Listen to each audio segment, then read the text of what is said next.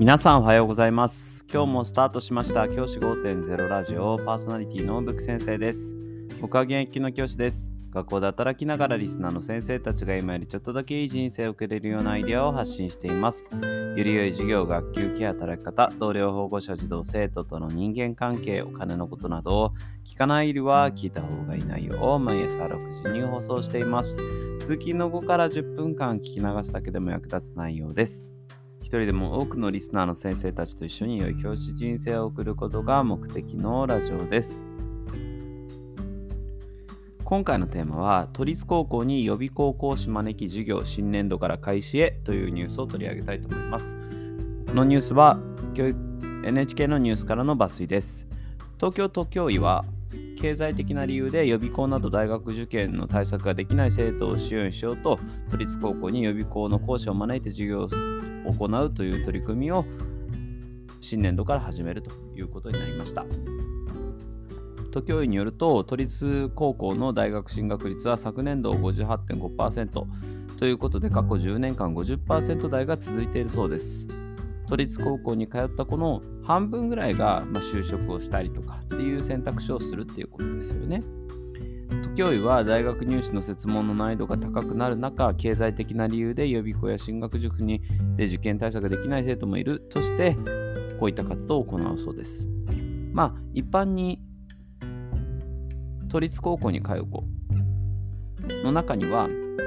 経済的に恵まれていないという場合が多いということを僕はよく聞き聞きます。地方の学校だと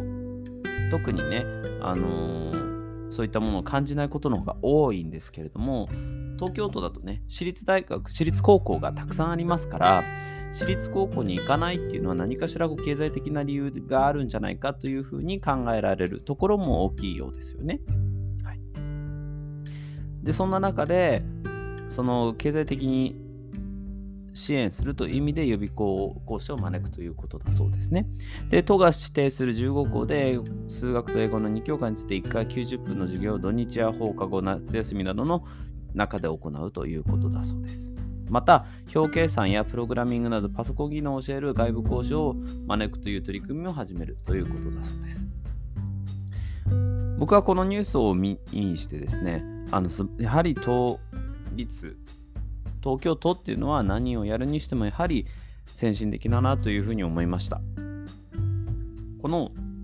教育の経済格差教育格差と経済格差が関係性が強いということはですね僕すごく最近気になっている問題でして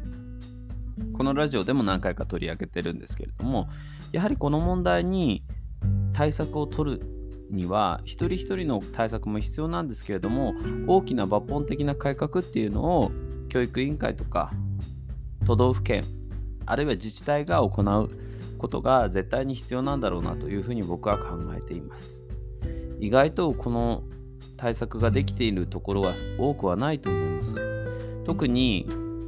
こう都立高校とかね高校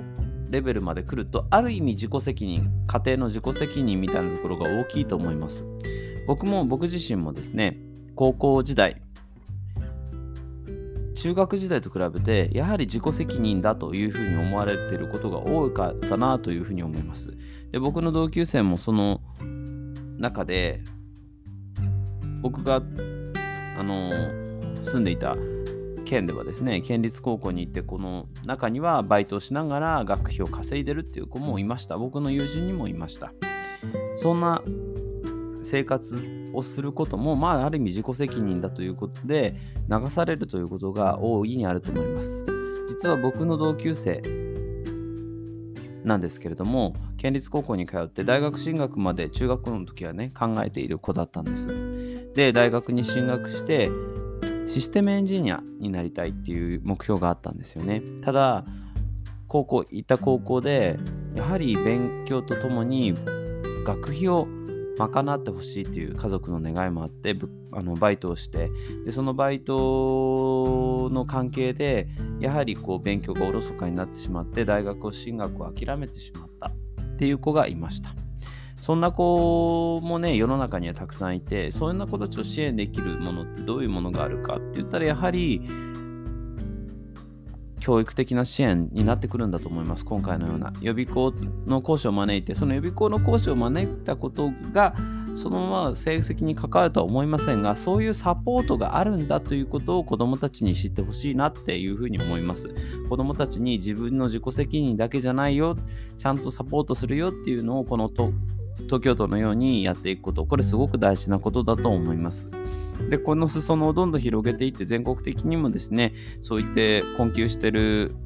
家庭っていうのは存在します。で、その中で大学に行きたいっていう家庭も存在するんですよね。だからこそそういった支援をしていくこと大事になってくると思います。今日は東京都の